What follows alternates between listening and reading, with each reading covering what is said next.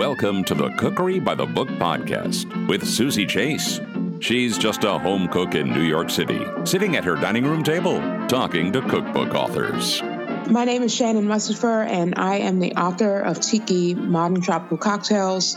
When I'm not working on writing and developing cocktails, I'm the spiritual advisor, a k a beverage director of Gladys Caribbean, which is a rum-focused bar in Crown Heights, Brooklyn. And I also work as a consultant and educator on the, the spirit of topics and cocktails.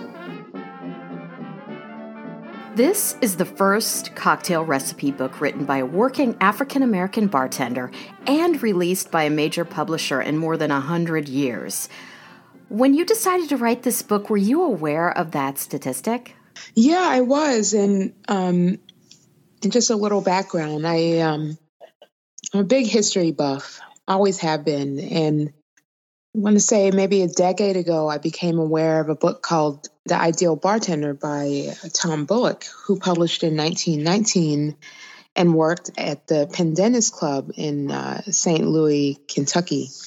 He was the first and the last to publish this book, uh, you know, an African-American bartender to publish. And, uh, you know, there are a lot of bar books floating around, but that one, I just didn't, I wasn't hearing of it, and my peers weren't reading it. And I just thought it was fascinating that it was like this little nugget of history. And when I decided to write my book, it was five years ago. And I didn't know, you know, when it was going to be published based on the negotiations I was going through with my publisher, Rizzoli.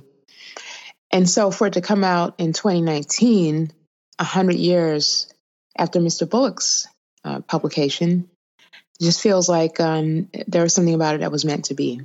So I'm probably the only person in the world, but I never knew that tiki was a huge category of cocktails. For some reason, I thought tiki was like a vibe or a mindset. Talk a little bit about that.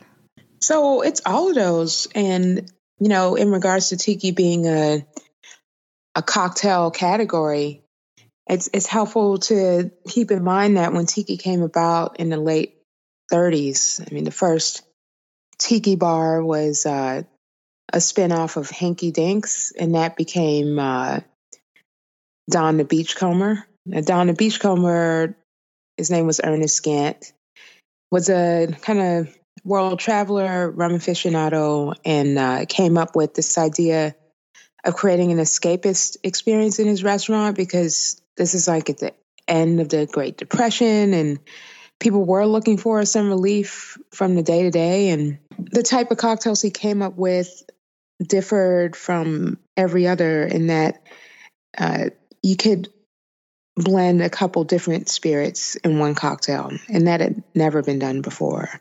And you could also blend a few different juices as opposed to most recipes that would have one or two at the most, and, you know, various sweeteners and, and things of that nature. So, you know, those features of a cocktail you're not seeing in other styles of cocktail, and that's uh, the the recipes are kind of like the, the core of what makes it different. And then there's other elements like the attention to vessels and presentation, and, you know, things like fire and orchids, and, you know, all this craziness that just not you're not seeing it in other styles of cocktail. So from uh, I would say a structural standpoint, where the recipes are concerned, there are some clear differentiations. And then, of course, in the presentation, you know, you don't see that outside of tiki. Last week, Grub Street mentioned you, saying you're a central figure in the tiki renaissance in New York City. It's all about the appearances and element of surprise. Do you think this is a misunderstood tradition or a forgotten tradition, or both? I don't think it's as misunderstood as it was uh, when I got my start like five years ago. And, you know, I have to qualify in that on the West Coast, where tiki originated, it never fully disappeared, right? There was a moment where there was only a few bars that still had the authentic recipes. And the reason for that was there was secrecy around those recipes, and they were coded because the restaurants and the bars that served tiki in the forties were very popular, and the information regarding those products was considered proprietary. It'd be like, uh, think of a the recipe or the formula for Coca-Cola. That's proprietary, right? So when the people that created those recipes and, and worked in those restaurants retired, they didn't necessarily share the knowledge. And so the knowledge began to, to die off. And then add to that, you know, in the late sixties and seventies, American mixology in general was on the wane as, uh, you know, it was associated with a generation. It was a little bit older and, you know, younger kids, hippies, so to speak, weren't interested in drinking cocktails like their parents did, like they, you know, preferred recreational experiences, you know what I mean? And so, yeah, from the seventies to the nineties, there was no information really. You know, you had Tiki Tea in California and, and Los Angeles, and Tonga Hut remained open, and there were other places, but outside of a handful of bars, people didn't really know the recipes anymore. And the few that did, they weren't, you know, talking about it or giving out those recipes because that was just the culture to keep them under lock and key. When Jeff Beachbum Berry began writing his books about fifteen, you know, twenty odd years ago, he did the most extensive research in the tiki and, you know, went to all those bars and looked for the rum bottles and scoured, you know, any document he could find, and was able to kind of reverse engineer and figure out what these drinks actually were. And so as his books became, you know, more popular and people were more aware of what he was doing, then, you know, tiki started to make a comeback. And it, it wasn't just reduced to, oh, it's a sweet tropical drink with an umbrella in it. Like, people began to to see the workings and the mechanics of the style of cocktail, and, and to understand and appreciate the level of craft that goes into taking eight or ten ingredients and balancing it in a cocktail.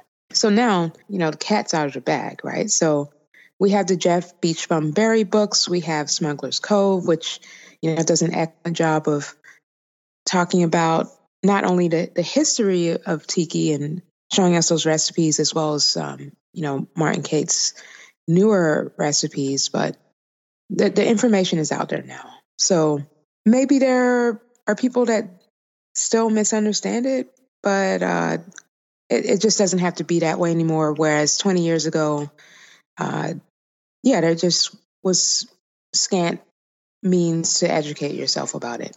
Give us a short history of rum. Yeah, sure. So rum is a, a byproduct of the sugar industry.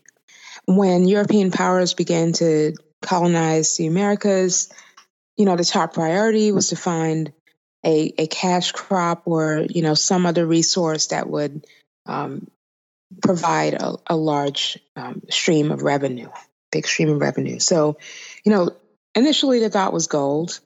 And that didn't really work out. Um, and there was experimentation with various things, you know, rice and, and cotton. But, you know, sugar was the one, especially in the Caribbean, that had the highest yield.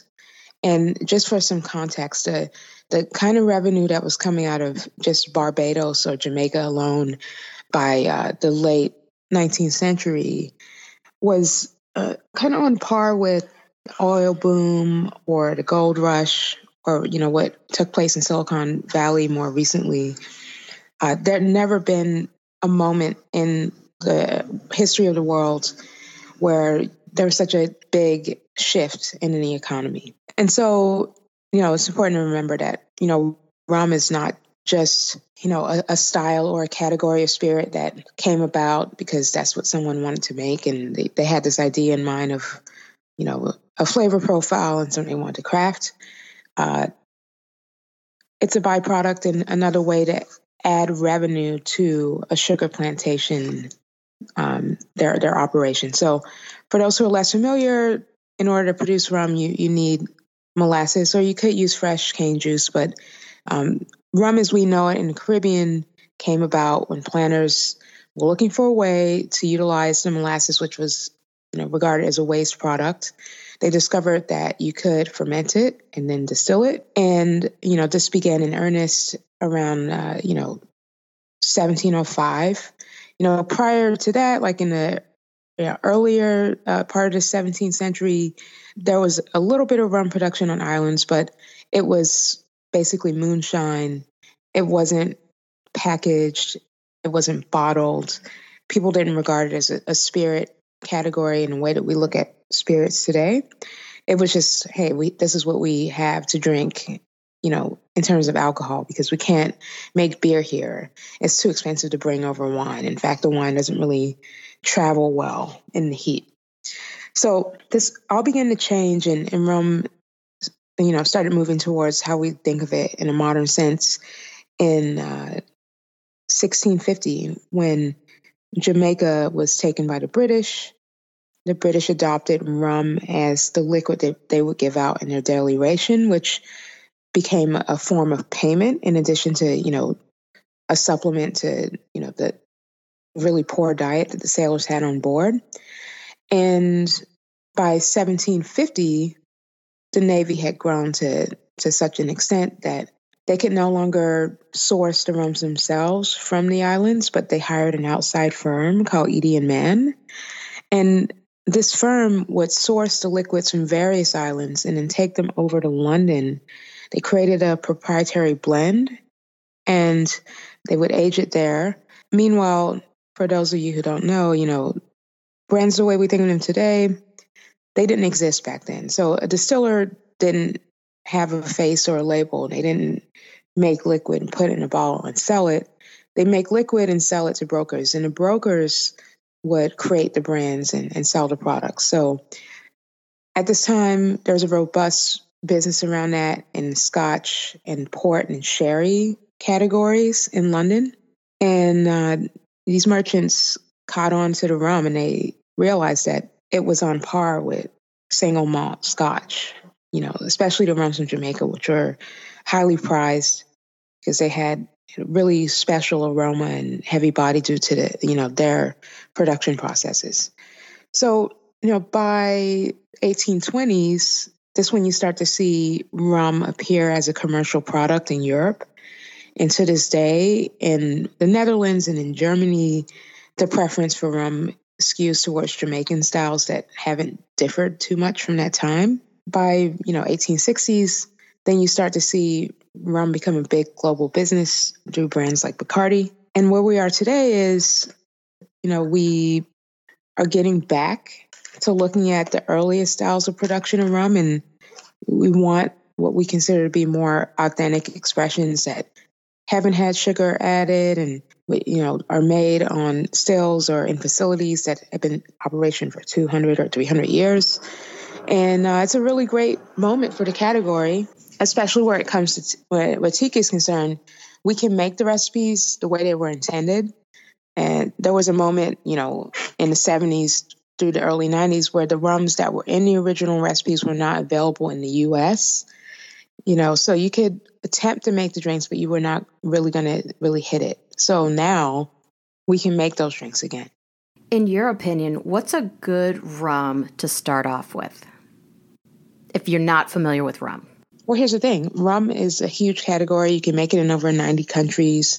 I uh, I compare it to wine, right? In that, let's say but you look at gin or whiskey. Sure, there's some variations and different brands and styles, but it's not such a huge spectrum of rum. Like you can get something that's like really light and dry and clean, or you can get kind of really fruity or earthy and funky, or, you know, on the sweeter side, depending on how it's produced. So to answer that question, I say you have to start with at least five, because if you are trying to pick out a starter, there are so many places to start. And if you, you know, take one bottle or, or one style, you're, you're not, yeah, it just, it won't, it doesn't really capture what rum is about. And so with that in mind, I would suggest picking up a spectrum of rums, right? So uh, on one hand, you want to start with, like, say, a, a lighter rum. And for that, I would suggest rum Barbancourt Blanc from Haiti. It's made from fresh pressed juice, has a little bit of a delicate grassiness and floral element to it. And you can sip it neat. You can put it in cocktails. It's, it's really easy to work with and to enjoy. Um, from there, I would suggest picking up a, a bottle of an unaged, overproof English-style rum, and that would most likely be uh, Jamaican rum. So that could be Rum Fire or Ray and Nephew. If you're lucky enough to go to Grenada, I really love the River Saint Antoine. And, you know, what that bottle's going to do for you is you're not necessarily going to drink it by itself. But, you know, if you want to have more intensity, then you'll you'll need a rum like that. Um, in terms of something that's just more like everyday drinking rum, cocktail or otherwise, I would suggest picking up a Barbadian rum or a Bajan-style rum, because those strike a nice balance between being kind of fuller-bodied and rich, but also really clean and smooth and elegant and super easy. I mean, the, the drinking cultures in the islands differ from island to island, and that's reflected in the styles. And in Barbados, you know, they have this uh, this pastime called liming, which means that you gather with your friends at a little shack called a rum shop, and you sip rum all day. You know, maybe you use mixers, but, you know, for them, it's not, you know, rum isn't cocktailing. Rum is just spending time with friends, right? And then from there, I would suggest you would want to pick up a, a rum agricole from Martinique or, you know, one of the former French territories. And those are really cool. They're made from fresh cane juice, like the Barbancourt I mentioned, but their um, standards of production, they have a D L C around it. And so they're very particular about what you're going to taste in the glass, because they want to highlight and emphasize the terroir of, uh, you know, their respective geographic areas. And there's also a lot of influence from uh, Armagnac and Cognac production there. And so with the agricoles, you get to see a really high level of production and craft that you don't typically associate with rums, but I think, you know, trying those will shift your perception around what you think rum is in a positive way.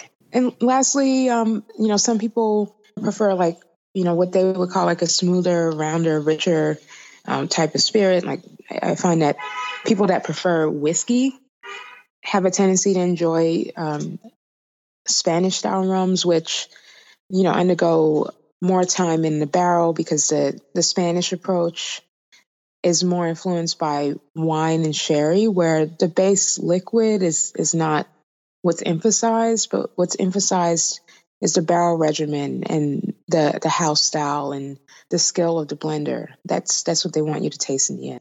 Yeah, and I read in the book, like, for example, Jamaican rums have kind of grassy notes, and that's something you just I, I wouldn't even think about with rum. I mean, that's why I love it. Um, you know, prior to opening Gladys and working on that program five years ago, I was in the pre-Prohibition era cocktails and gin and whiskey and all that stuff, and I, I still enjoy it on occasion. But if, you know, God came to me and told me that from here on out I would be confined to only drinking one spirit category, I'd happily choose rum, because there's one for everybody and for every mood or hour or what have you. Like, if I want something that um, is really dry and light and crisp, I can find it in the rum category. If I want something that's, you know, big and bold and chewy or even smoky, I can find that in rum as well. But if I just had gin, for instance, the, the spectrum of options is, is limited. In Tiki, Chapter one kicks off with foundational cocktails. What are those? So where rum is concerned, there's a, what we call the Holy Trinity, which is rum, sugar, and lime. And they just work really well together. And uh, the earliest rum drinks, you know, the, the Navy grog, you know, that's rum, sugar, and lime. The caipirinha, you know, it's it's made with cachaça, so it's not technically rum, but that's the cachaça, sugar, and lime. The same is true for the daiquiri, which is rum, sugar, and lime. And so in those foundational drinks, we walk through those cocktails so that you can taste the different styles of rum and get a sense for how those rums behave. But, you know, the underlying elements are more or less the same. Um, and also, those drinks are a base template for other cocktails that follow. And so, you know, the bulk of Tiki drinks have those three elements and then build from there. There's a technique in the book called fat washing spirits. What does that mean? It's an infusion. It was uh, pioneered by Don Lee, who is a, a partner in Existing Conditions currently and got his start at P D T. And so with fat washing, you take an oil It could be derived from an animal, like Don Lee's was uh, smoked bacon fat. Uh, I, I I do a lot of vegan fat washes, so I, I love coconut oil.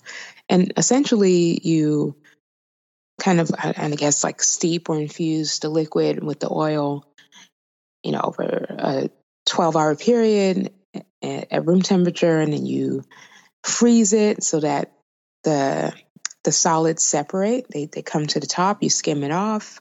You strain it. And what happens is that the liquid is now, um, it has those fat molecules in it. So it, it takes on a different texture and a creamier mouthfeel. And, you know, milk punches utilize the same principle.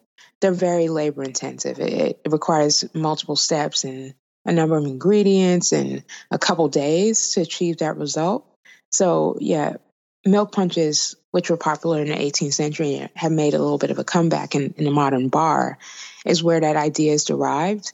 But, you know, fat washing with um, oils is much faster and more consistent.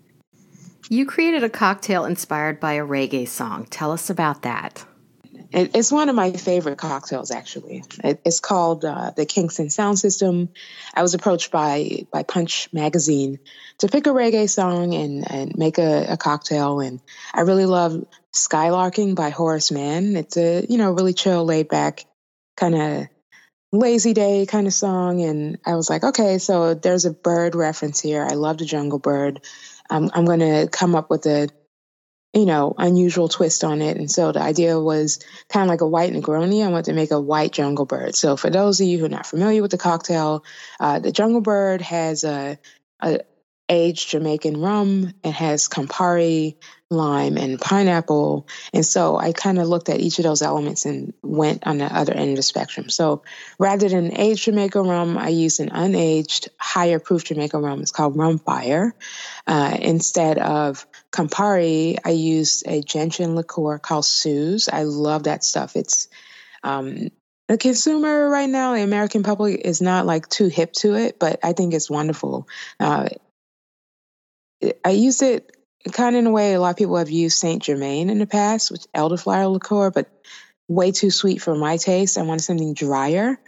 And uh, that, that stands in for the Campari. Rather than uh, pineapple, I want to, again, reference Jamaica, so I use soursop. Soursop is a large fruit about the size of a, a big cantaloupe, and it has like little prickles on it, and kind of think of it as like a prickly pear. And uh, it has a really wonderful, delicate floral aroma in the nose. It's it's it's delightful for those of you who've not tried it.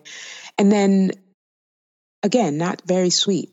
Kind of tastes like a, a cross between a pear and an apple, but it has a really clean, dry finish on it. There's really nothing else like it.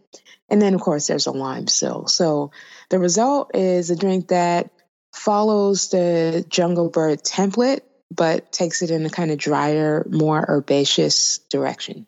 Now, do you think we can find these ingredients in our local grocery store, liquor store, slash Whole Foods? So it depends on where you live. Now, soursop, you'll find it in Caribbean stores or Asian stores. Um, if you can't find the juice, you can usually find it as a frozen concentrate. So that would be Goya or Lafay. And then uh, where Suze is concerned, yeah, I mean, if you live in an area where you can uh, you get to a decent liquor store that has craft products, you'll find it. As a bartender, what's the most annoying request you get the most? I don't. Really? I love bars. So nothing? Yeah, like some people are like, oh my God, you're ordering a mojito now. It's busy. Like for me, I'm there to serve a guest, and I'm delighted to do it.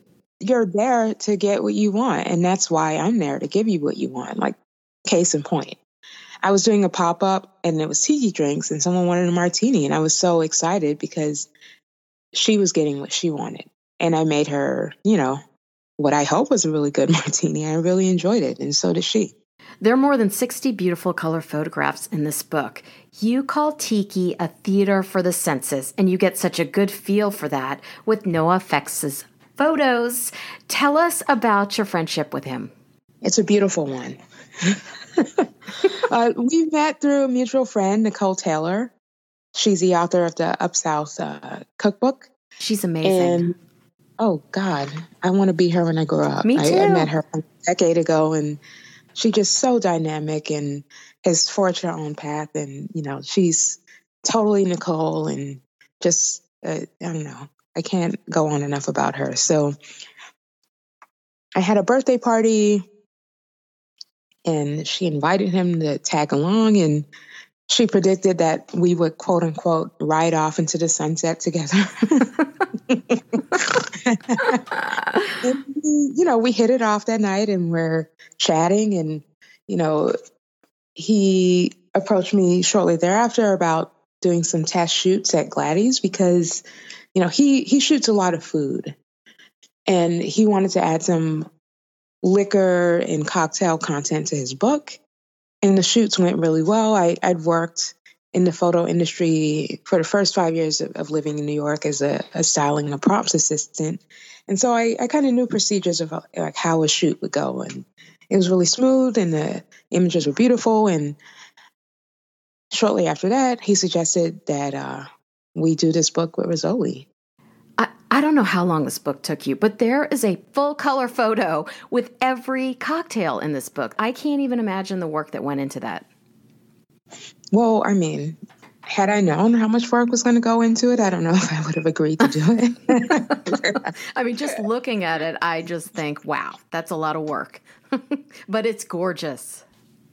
I mean, to be fair, um, I believe that, that that work, right, is not just what I did in, in the two years that I was writing and producing the book, but in the years prior that I spent uh, studying visual art and practicing as an artist. I I, I went to RISD, studied painting and art history, and um, I mean, I started drawing when I was five. I was always like making things. And so the book was really exciting in that not only was I able to share my recipes and, you know, more importantly, my approach to flavors and ingredients, but also could indulge that part of me that wanted to create images. And that was the intention behind the photography in the book. Now, you look at a lot of cocktail photography, and it kind of follows a, a formula. It's like, okay, so here's a drink on a bar or against some kind of backdrop or what have you, and it's that's pretty much it. Um, because we're working in Tiki, we wanted to go beyond that and create vignettes that would um, evoke a story. Well, you did it. And it, it feels like it's a culmination of your fashion background and your mixology background. And like, this is all of that in one book. Oh, yeah. I mean, when I, when I closed my studio shortly before I moved in New York twelve years ago, I had, you know, a lot of friends around me who were dismayed because they're like, oh my, you're so good. Why are you doing this? And I had various reasons. I just, I didn't think that, you know, what I refer to as the art industry was for me. You know, one of my biggest reservations around it was the accessibility of that work and the class issues around it, right? So where do most people go to see art? You know, they go to galleries, they go to museums, and museums are wonderful institutions, but there are a lot of people that can't afford to go to a museum, or culturally it's just not an inviting place for certain individuals. And when you go deeper than that, when it's time to buy artwork, right, that's again confined to a class of people. And taken further, when a collector acquires a work, doesn't necessarily um, get seen. You know, I, I think the statistic is that seventy to eighty percent of all the artwork in the world is in storage. And so I'm like, ah, this idea of like making this thing for a select few that's probably just going to sit in a dark room. I just didn't, that's not where I wanted to put my energy, and that's not how I want to share what I had to say with the world. So with that being said, being able to make a cocktail book where my creativity could be there, and it was very accessible to people. I mean, a cocktail is like ten or fifteen bucks. Most people can do that every once in a while. It was really gratifying. Now to my segment called My Last Meal. What would you have for your last supper, and what cocktail would you have with it? I'm a pretty simple person. um, I would have ostrich steak. That that's simple. I'm like, I thought you were gonna be like, I just have a taco. You say ostrich steak.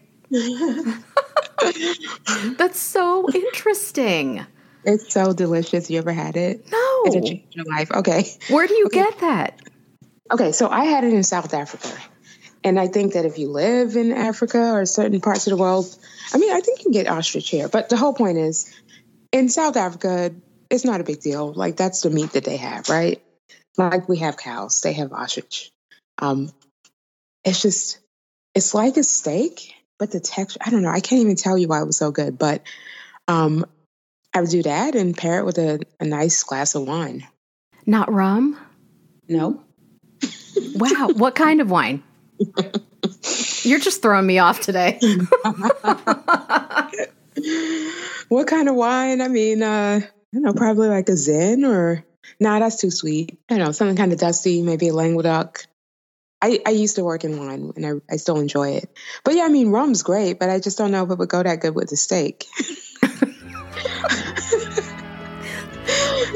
Where can we find you on the web, social media, and in Brooklyn? My website, Shannon dot uh, Shannon Mustafar dot com. It's not a dot. That's my my email.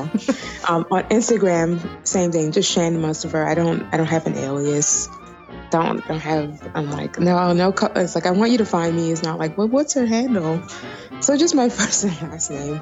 Put it in Google. You'll you'll find me. And it's M U S T I P H E R. For everyone out there.